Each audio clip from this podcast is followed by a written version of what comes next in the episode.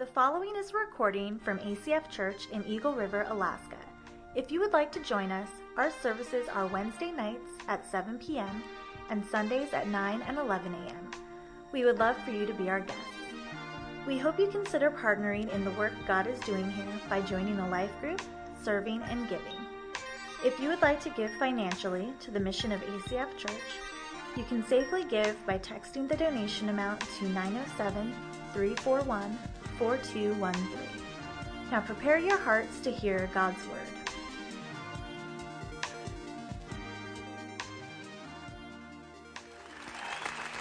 Hey, good morning, 11 o'clock. Good to see you guys today. Um, we have an awesome band, don't we? Can we give it up for the band this morning? They're so good.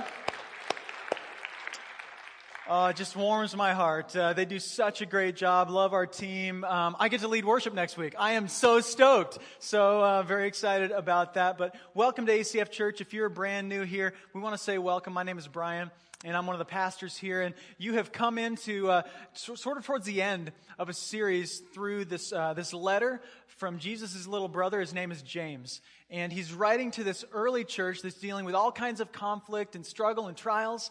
And uh, we believe that he's got some stuff for us here today. Um, lots of good stuff happening in our church and in our city. Um, we've continued on in our Wednesday night church plant. Been excited about that. If you don't know about that, uh, every week at 7 p.m. on Wednesday, we have the exact same service um, only on a Wednesday night with all our, full uh, kids ministry downstairs and a worship team and same message. It's all the same, just on an earlier time and date. So uh, encourage you at 11 o'clock, people, if you are free on a Wednesday to come join that gathering. It also frees up your weekend and you can sleep in on Sunday. So if you're not a morning person, uh, encourage you to do that. But good things happening there. Um, I met a guy a couple months ago. His name's John, and uh, he started coming to the Wednesday night uh, service with uh, with his girlfriend. And immediately they showed up, started serving, getting involved. And one of our values as a church is that we're not spiritual consumers, we are spiritual contributors. And I watched John, and he, he just, he was contributing, he was serving, he was showing up, he was involved. And uh, he grabbed me one day and he's like, hey man, I'd love to sit down and talk to you about some spiritual things. And that's one of the perks of my job is people just come up to me and ask me to sit down and talk about spiritual things, which I thought, that's awesome, that's great. So we sat down, started talking one day at lunch, and I realized pretty quickly okay, this guy, uh, he's not a believer in Jesus. He goes to church, he's involved and understands it all, but he's got some questions, and he started explaining to me some doubts that he had, uh, some struggling that he had with, uh, with faith and with science, uh, with truth, there being one truth. And he goes, You know what? I, I know I've got a lot of questions, but he said, I've never gone to a church where that's okay where it's okay to come with doubts and fears and questions, which to me that's that just warms my heart, right? Because that's what we're here uh, to do. And so he continued on. He actually was engaged to his girlfriend and is looking at getting married. And so they went through the uh, premarital counseling that we offer here through ACF, and uh, lots of good conversations. And about a week ago, he he said, "Hey, let's get together again." So we went down to Qdoba on Muldoon we sat down there, uh, got a couple burritos and started talking. And uh, I'm like, well, what's the what's the hang up? He goes, well, you know, like um, I just feel like I've got so many questions I can't figure it out. Uh, this whole faith thing. And he's, he's an engineer and he wants to answer all of his questions. And I'm like, well, tell me this. How much guarantee do you have that your marriage is going to work out when you get married? And he's like, oh, we're really good for each other. We've spent a lot of time together. I think it's going to be really good. But I'm like, well, what's the guarantee? And he's like, I guess there isn't one. And I said, that's kind of what faith is. It's like there's questions and maybe even some fears and doubts, but you get to the point where you say, I believe to the point that I'm going to walk uh, with God, both trusting Him and being trustworthy to Him. And we're going to figure out uh, this whole thing on the way. And so at the end of the conversation, he got real quiet and he leans over and he goes, Brian, I think I'm ready to say, I'm a believer in Jesus. So can we give God a hand for what he's doing in our city tonight? Isn't that awesome? I was so excited uh, that this man was ready. And that's, uh, that's just what's going on Wednesday night. Great things going on here. Um, today, we're continuing on into chapter 5 of the book of James. And I want to tell you right now, buckle up. It's going to get a little heavy in the room. And so if you are new, you picked the right day to show up to church. Uh, it's going to get all kinds of real in this room. Uh, we're going to talk about your stuff a little bit. And uh, James is going to push on this culture that had become so consumed with the physical that they'd lost connection with the spiritual. and that there was this divide between the things of their life and the spiritual things that they said that they believed in. And in this next uh, passage that we're going to read here is some of the harshest language that we see in the entire book. James is helping us see here's what happens when people lose vision, when they lose perspective. And one of the challenges that I set out for you guys last week was create a vision for your life. Make a vision, and if you have a vision, you know where you're going, you're going to know how to make decisions. You're going to know what to do in situations where you don't know what to do. You'll just consult your vision, and you'll know what the next step is. And so I hope you've had time. If you haven't, James isn't going to let this go because this is such a big deal. If you left last week and you're like, oh yeah, I should kind of write out a vision or, you know, think more about the vision that Brian said is, is, is uh, ACF Church's vision. Um, if you haven't done that, I encourage you, spend some time as you go home today thinking, what is my life about? What, what do I want out of life? And so let's open up James chapter 5, verse 1.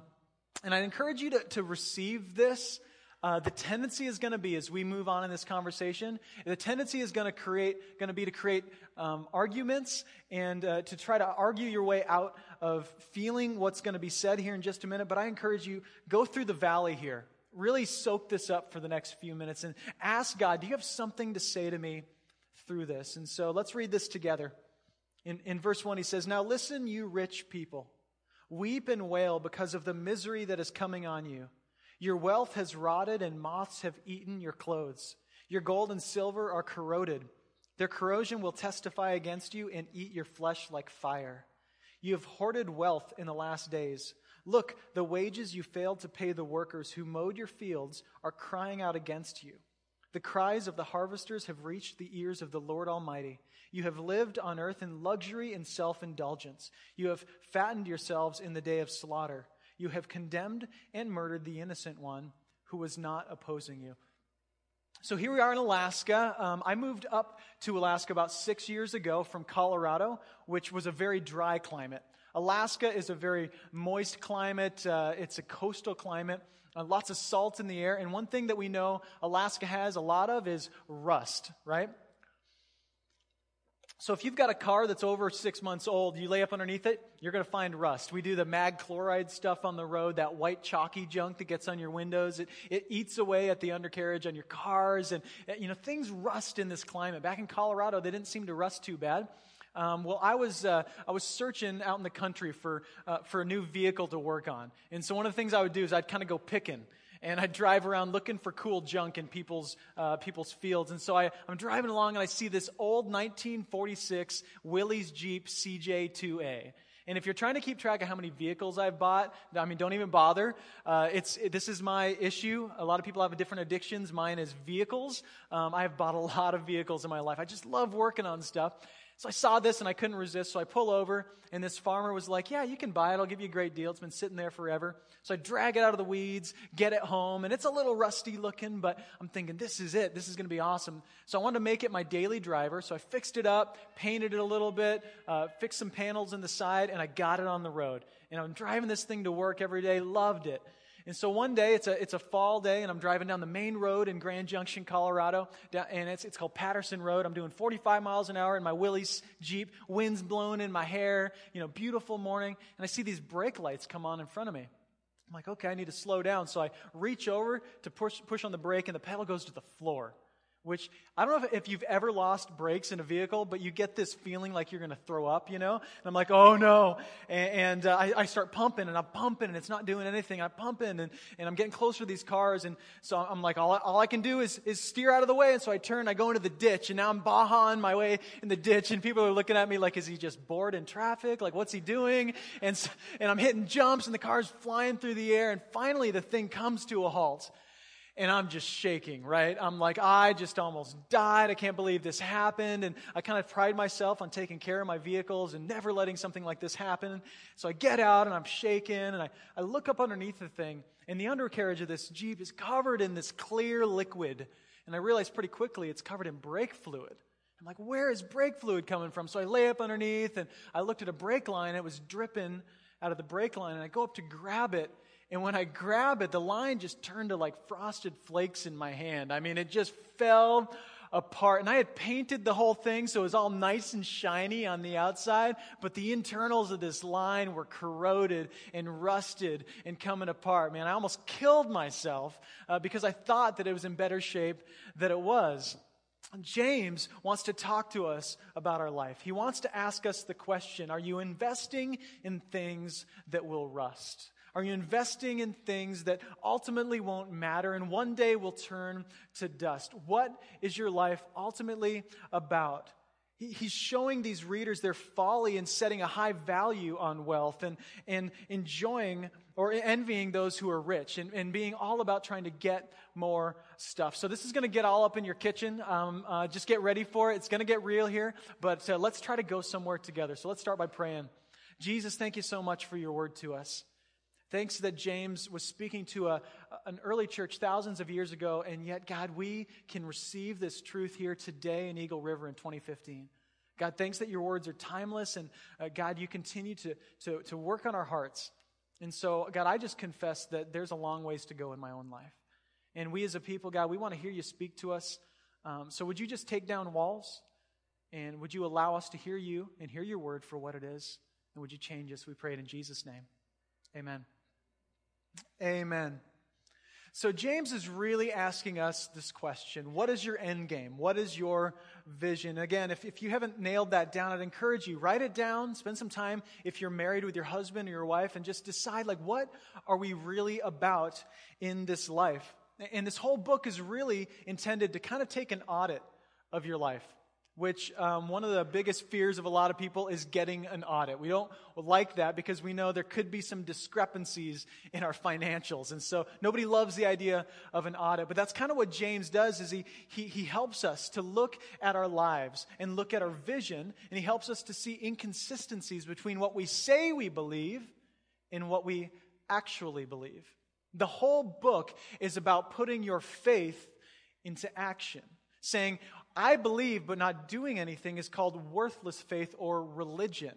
And here at ACF, we're not about building up religion. We're about building a true faith. So let's start here in verse 4. He says, Look, the wages you failed to pay the workers who mowed your fields are crying out against you. The cries of the harvesters have reached the ears of the Lord Almighty. So here's what's happening here. You've got this church, and inside the church and we've talked about this before, are the very rich and the very poor. There was almost no middle class in this early church. And so you can imagine, I don't know if you've ever gone to church with your boss. Maybe he's here right now. Uh, but, but it can be a little weird. And, and, and here's, here's this church with the rich and the poor and the people who are making all the money and have all the money and the people who have almost no money. You can imagine conflict, right? Always conflict. And so in this church, those rich people controlled the land. Uh, that's how it worked. If you had control of the land, you could control the, the finances of the culture because the land is how you made money. The land is how you supported your family, how you fed your family. And so you've got these poor people, and if you didn't have a trade, you didn't know what to do, well, you'd go and you'd work the fields.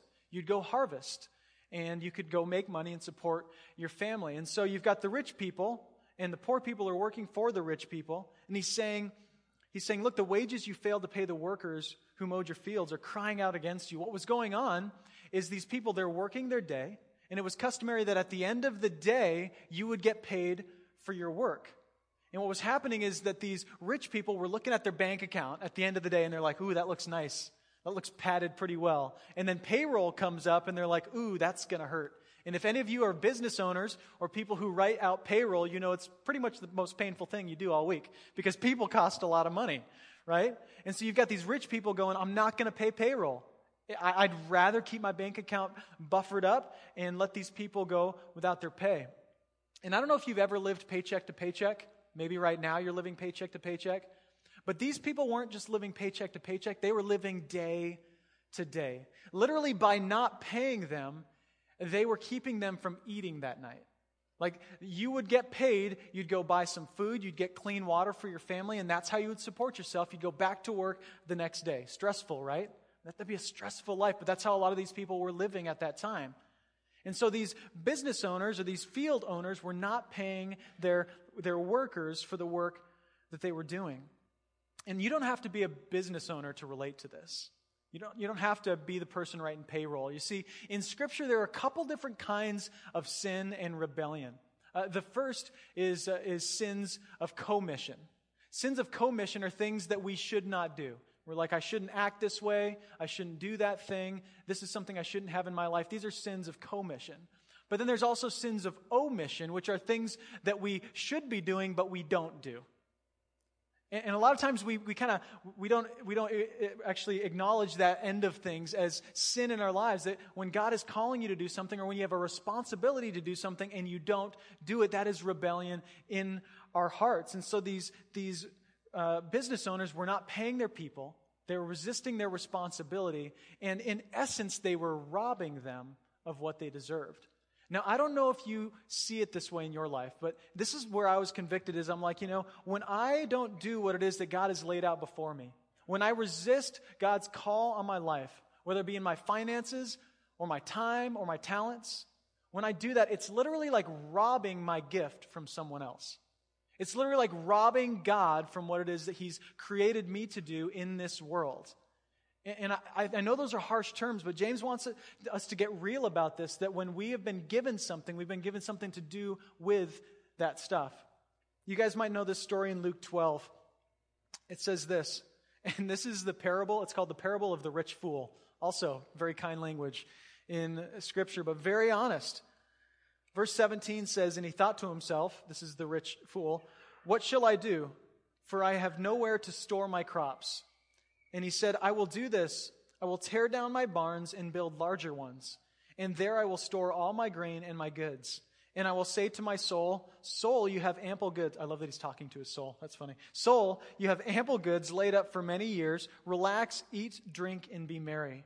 But God said to him, Fool, this night your soul is required of you. And the things you have prepared, whose will they be? So is the one who lays up treasure for himself and is not rich toward God.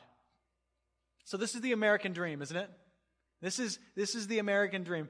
Get a lot of stuff, and when you run out of room, get a storage unit, right? And store more stuff, and then gather more stuff. And the American dream is just make yourself comfortable by surrounding your stuff with padding, with stuff, whether it be a lot of extra money in the bank account or a lot of stuff in your house. Some people just feel more comfortable with stuff around them. Have you been in a house like that where you're claustrophobic when you walk in? You know, there's something on every single wall, there's something in front of the door, by the door, by the couch, everywhere. There's just, there's stuff. But this is the American dream. And here's this guy who's acquired a lot of stuff.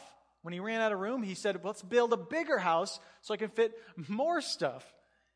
And then he says, he says, Fool, this night your soul is required of you, which is so key uh, I think what he's trying to tell us here is that we need to live like this night our souls will be required of us.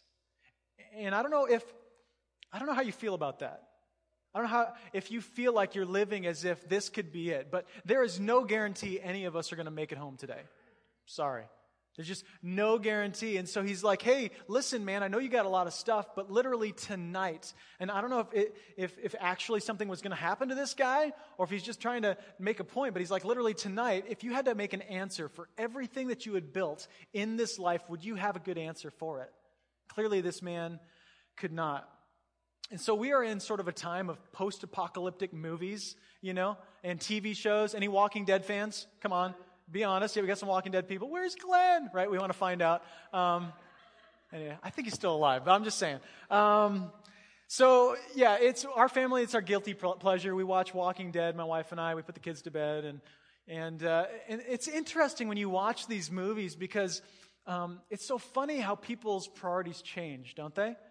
All of these movies, it's like you've got this perfect world and everybody's lawns are mowed and their houses are all perfect and they've got all this nice stuff. And then the end of the world comes. And now it's like they're trying to block the window because the zombies are coming and they're like, what are we going to block the window with? Flat screen TV. So they take a flat screen TV and they like nail it to the wall to, to block the hole. You know, they're like, oh, we're, we're, we're needing heat. Uh, we got a lot of fire. What are we going to use? They're like opening their wallets. Money. We'll use money. And so we'll burn the money, you know. And, and now they're like lamps and all the things in their house are used to impale zombies and all kinds of, you know, everything is not, it's never used for what it was intended to be used for. Their priorities get all flipped upside down when the end of the world comes. And I think about that like, how different would life be if you knew tonight your soul will be required of you? But who lives like that, right? Does anybody really live like that? I think James is saying we can. We can live like that. So here's what we're going to do um, we're going to stop right now, and we're going to spend 60 awkward seconds of being silent. Um, and I, I want you to just close your eyes and ask God Is there evidence in your life of hoarding and holding back that which God has given you both financially and in your gifts and in your abilities, in your resources to be used for His kingdom? Is, is there evidence in your life of you lacking vision? Is there, is there a separation between what you say you're about, if you're a believer in Jesus, and what you're actually about? And so let's take 60 seconds. Let's ask God. Let's bow our heads, and we'll continue on in a second.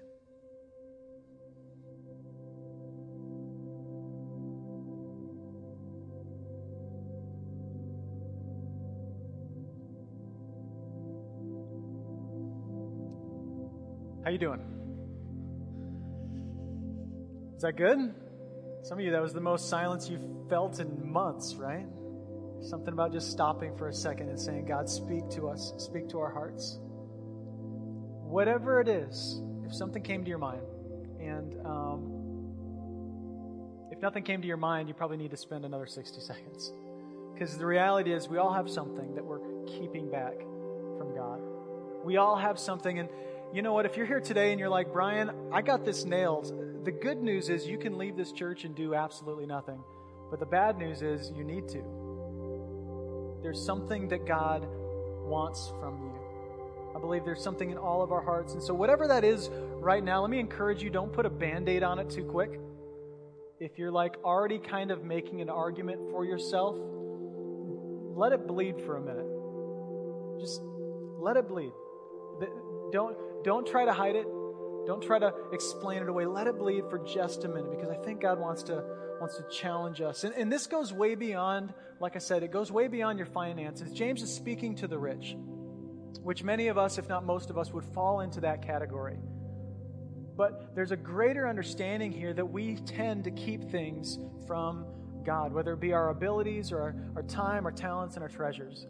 Uh, my wife and I, we walked into my eight year old daughter's room um, a couple months ago, and we were kind of picking some stuff up, and I saw this little box on her nightstand, this little shoe box. So I opened it up, and inside this little shoe box was candy and toys and all kinds of things that she wasn't supposed to have. And so, right about then, as I'm looking through this box, she walks in and, like, busted, right? And she goes, Mom, Dad, that's my personal stuff. And I'm like, You're eight. You don't get personal stuff till you're 25. No personal stuff for an eight year old. She's like, but but that's my stuff. I keep it in that box, and that's that's my stuff. And we're like, you don't you don't need this stuff, and you're not supposed to have this stuff. And I think I think we look at God and we have this category in our lives of stuff that's none of His business. Like God, I don't know. You can have this, but this over here, this this is for me. This is for my family. You don't understand, God. You don't understand where I came from, what I've been through. This makes me feel better. So you can touch all of this, just don't touch this. And I believe that God wants this. That thing, whatever it may be that you're saying He has no business asking you for, is the one thing that He wants from you today. It goes way beyond what we have in our bank accounts. It goes into everything that we are, every gift you've been given. And I think that when we say that, God, what are you doing? Stay out of my business. I, I wonder if God looks at us and He's like, Where were you when the world was formed? Where were you in the beginning when all of this was nothing?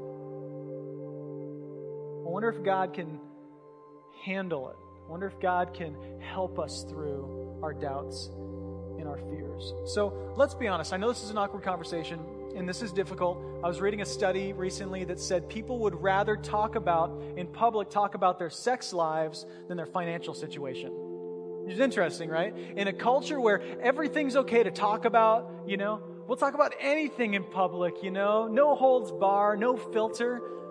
But when it comes to our finances, we get really uncomfortable. We don't like this conversation at all. It gets super awkward. And I was thinking as I was preparing for this, I'm like, there's going to be somebody here today that is that new, that new guy or girl. Like you just came to church, your buddy just brought you, your friend just brought you, you just walked in this morning and you're like, see, I knew it.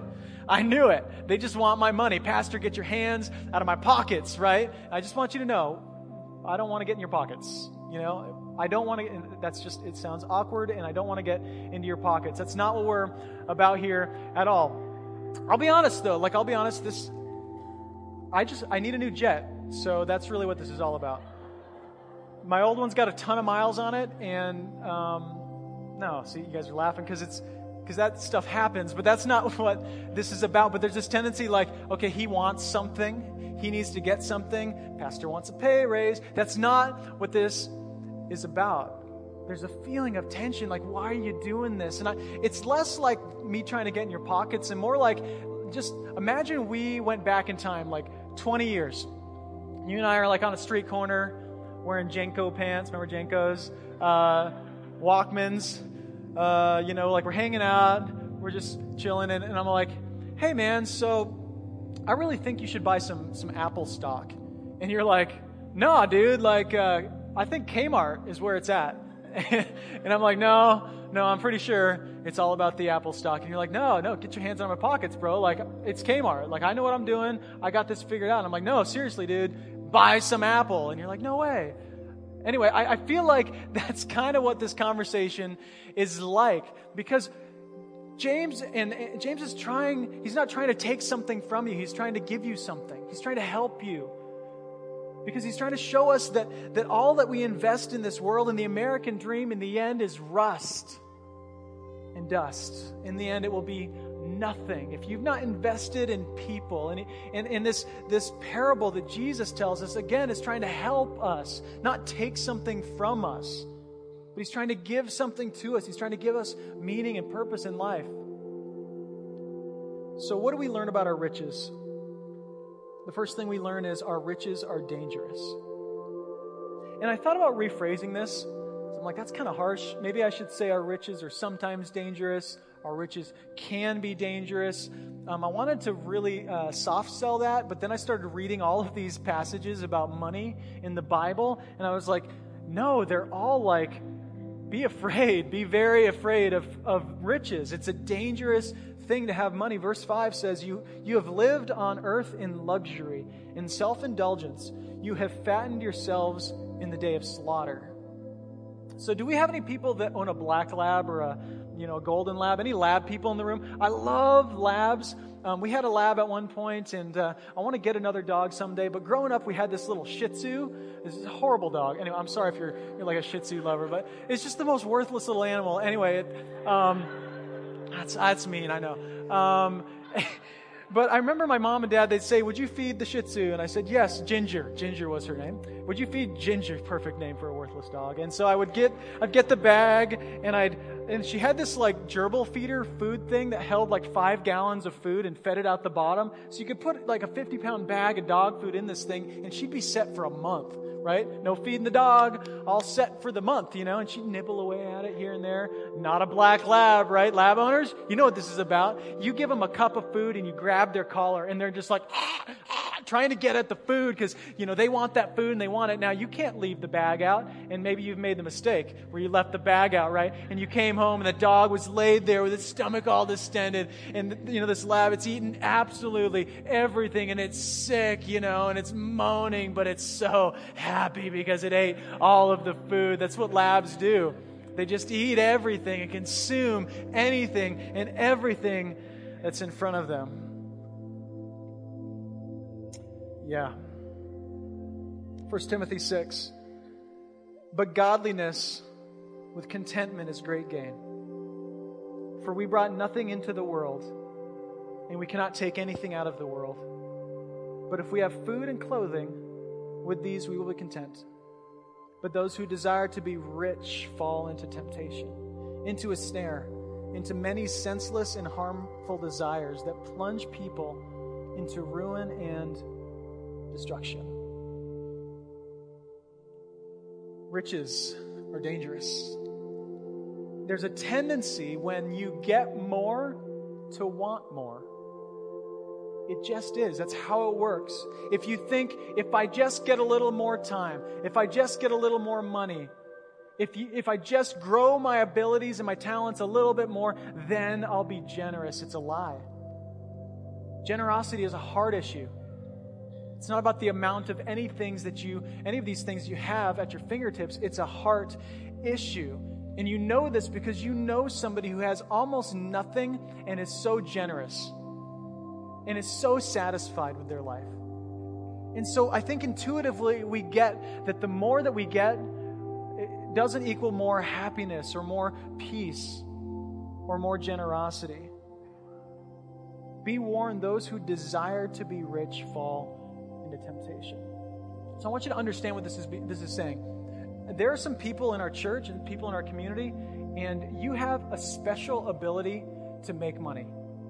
Now, I would say, in terms of the rich, we probably all fall into that category, but there are people also that God has specifically gifted where people are like, I just know how to make money.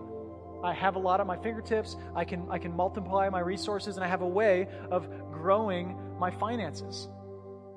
And that's not in itself a bad thing. But it's like we talked last week when, when this thing gets out of control, is when it stops being something you want and it becomes your desire. When, when you don't just want some, some money, you don't just want to pay the bills and want to have some resources, it becomes what you're about. It becomes something that consumes you. The second thing we learn about our riches is our riches are a gift. Verse 2 says, Your wealth has rotted, and moths have eaten your clothes. Your gold and silver are corroded. So I was reading that, and I'm like, you know, wealth and clothing, good things, right? We all have clothes today. Praise the Lord. All of you are wearing clothing at church today. That's a, that's a good thing. I applaud you for that. Um, these are not bad things in and of themselves. But he talks about gold and silver. Again, gold and silver are not bad, but he says they have corroded, which is interesting if you know anything about gold, that gold doesn't really corrode and, and disappear. It, it'll get oxidated and change color, but it doesn't really go away. But he's saying, like, even something like that, anything and everything in the end will be worthless if it's not about the kingdom of God. He says, everything has corroded and will corrode. 1 Timothy 6 17 says, As for the rich in this present age, charge them not to be haughty. Uh, uh, this word haughty means arrogant, not to be arrogant, nor to set their hopes on the uncertainty of riches. Again, not to look at what you have as your hope to support you and give you life, but on God, who richly provides us with everything to enjoy. Whew, right? All right, Brian, I was feeling bad about my Honda Civic. I got a nice car, but you just read that. See, that's good. It's okay. Our riches are a gift. It's okay to appreciate the gift. I've said this before the Double Musky pepper steak is my nemesis. I love that steak.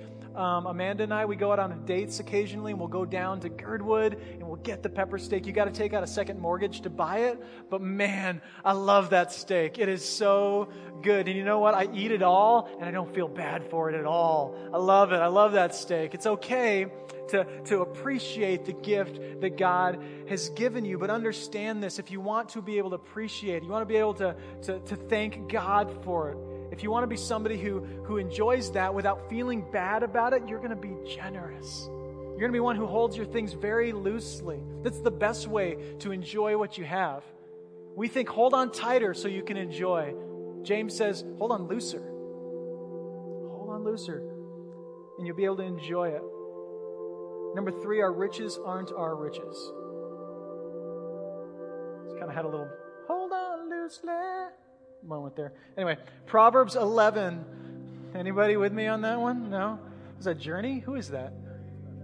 Okay, you guys are with me. That's sweet. Okay, Proverbs 11. Let's read this.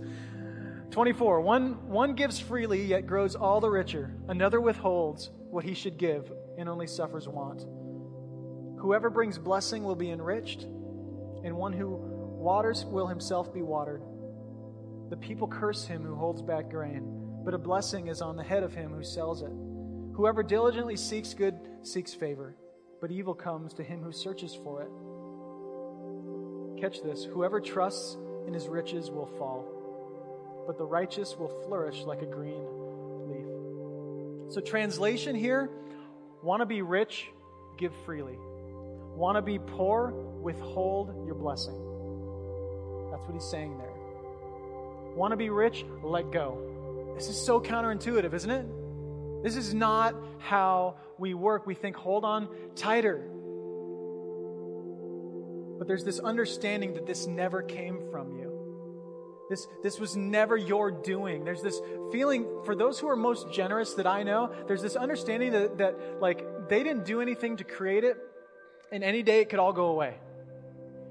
There's this feeling that, like, I know that I have a job, and I know have, I have this intellect that can make me some money. I know I have some resources at my fingertips, you know? But I also know at any point this can be taken from me. At any moment, this can all crash, you know? Your 401k, gone. You know, at any moment, all of the things that we feel like make us feel really comfortable for the future, you know, we don't know what's going to happen in this, this society. We don't know what's going to happen in the financial market. Any of this can go away. Your intellect didn't come from you. You didn't choose to be born into the place you were born into. You didn't choose the house that you were born into. You didn't choose your parents that sent you to school and sent you to college. Like, that is a gift from God. And when you see it as a gift, you give it away. It's what you do. So I think here's what we need to do I think we need to make some new dreams. I think we need to look at our world a little differently. I think we need to consider our vision and then make new dreams based on our vision. If your vision is to see Eagle River and Anchorage and, and the valley become communities of grace, if your vision is to see the kingdom of God expanded in this city, then make new dreams. Dreams that involve guys like John that I told you about at first. A guy who comes here questions and doubts, and, and through many of you who, who loved him and, and, and welcomed him and, uh, and his, uh, his girlfriend to church and helped them feel comfortable here. You know, many of you are a part of that. You helped make this community happen so that guys like John can show up here and make a life changing commitment to follow Jesus. His life will never be the same because of what's gone on here. Make new dreams about people being cared for in our community, people being loved. And then when you make those dreams, here's what you need to do you need to figure out what the next step is. What's the next step to achieve that dream? What do you need to do today? Because if you leave here and nothing changes, this was time wasted. I mean, church, we got to know this. We got to know this. This is time wasted. If you come here, and again, it's just like that illustration. If you just gain knowledge and go home and you don't exercise your faith, you become spiritually fat. That's what happens. It's just how it works. We gain more information, we learn a lot of great stuff, we don't exercise our faith. That feels really good to have all of this information. You know, to have felt that conviction. That, that's great. I felt conviction. Hooray for me. But I think God wants us to move forward. So, what's the next step? What is it?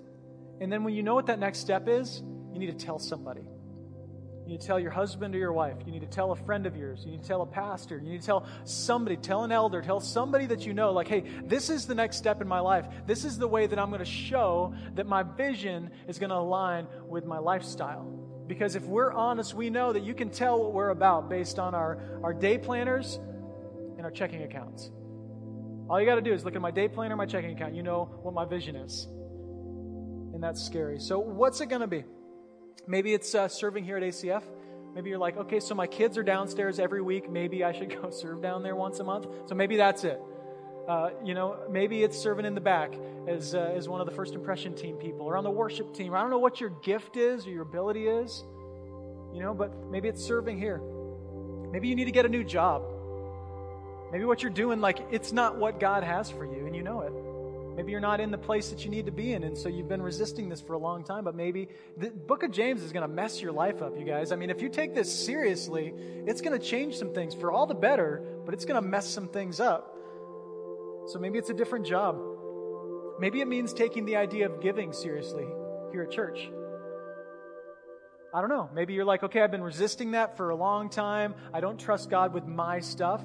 I hold tight and it's not been working for me. Try something different. Hold hold on loosely. Try holding on a little loosely and see what happens. So for me, I was putting this together, and here's the really difficult thing about preaching this stuff is God gets into my business.